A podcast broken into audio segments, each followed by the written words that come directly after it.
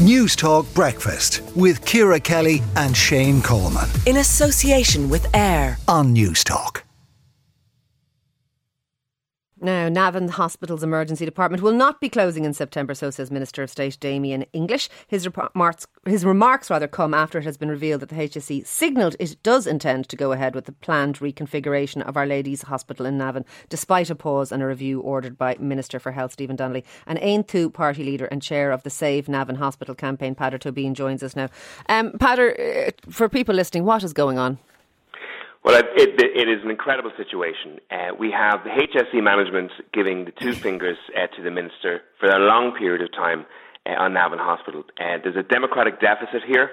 Um, a number of months ago, for example, Paul Reid went on national radio and said that the minister was wrong in what he sought to do and that he, they were not going to do as he directed, which is an incredible thing for a head of a public body uh, to say live on radio. And indeed, the next day, uh, Paul Reid offered his resignation. But recently, uh, we have a situation where I'm not sure minister- those two things. Now, in fairness, I wouldn't like to conflate those two things. I'm not sure that they are are, are linked well, in, in, any way. Paddy. Well, we believe we, we, in the Save Navan Hospital campaign, we believe that there is an element of that uh, included, but that's only an example of where the HSE is, you know, really obviously um, disobeying what the minister is asking them to do. Um, we, the, the, junior minister in the county stated that there will be a cost benefit analysis included in the, the, review that's being carried out into keeping Navan and making it 100% safe. And yet that was that never appeared in the terms of reference.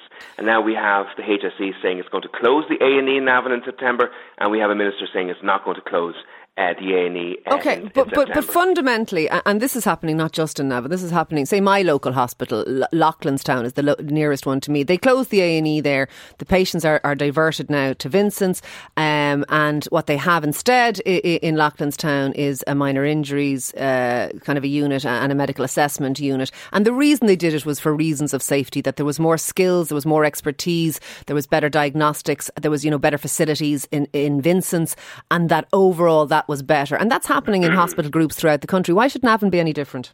Yeah, well, in, in, fairness, it's a little bit different. Uh, Loughlinstown is eight kilometres away from Vincent's Hospital on the motorway straight uh, into Vincent's Hospital.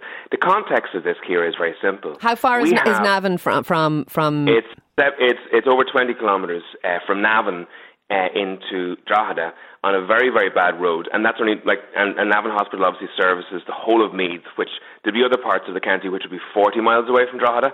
Uh, uh, no, in fairness, would be, in fairness 20 or, or, or 8 kilometres are not wildly dissimilar, and Loughlinstown serves well, the whole of Wicklow, so, which would, would have a population bigger. But but but the, well, point, the, the point, point is the point is centralised healthcare is is coming and is happening and is happening for for good reason, Peadar, insofar as that it's, it's better for patients.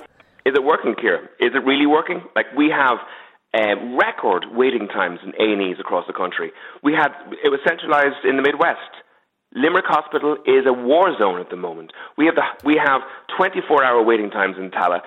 Just this week, the Mater Hospital and Cavan Hospital, which are both sides of us, have told patients to stay away from their A&Es because they're, they're overcrowded at the moment. Yeah. We have a capacity crisis in A and E, and the HSE I, I do accept, capacity. I do accept that. I, I, I, do accept that, that if you're going to close the likes of Navan, then then Drogheda needs to be given additional resources because otherwise th- this is just taking something away without without without doing anything to fix it. But I think anyone who understands the delivery of healthcare and high end, high expertise healthcare would say that having two top class A and E's for that population 20 kilometres apart would be a stupid waste of resources? Well, well, all I would say first of all is that we were promised centres of excellence in this country for 20 years. We have we don't have centres of excellence. We have centres of trolleys at the moment. Okay.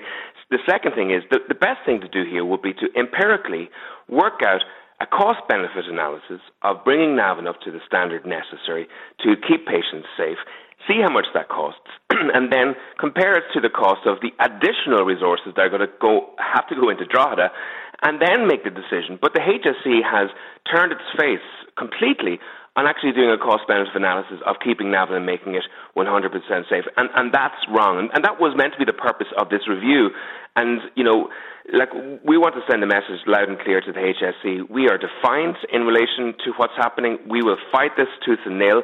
That, that the A and E in Navan is the most important piece of health infrastructure we have in the county. Our population is nearing a quarter of a million people currently.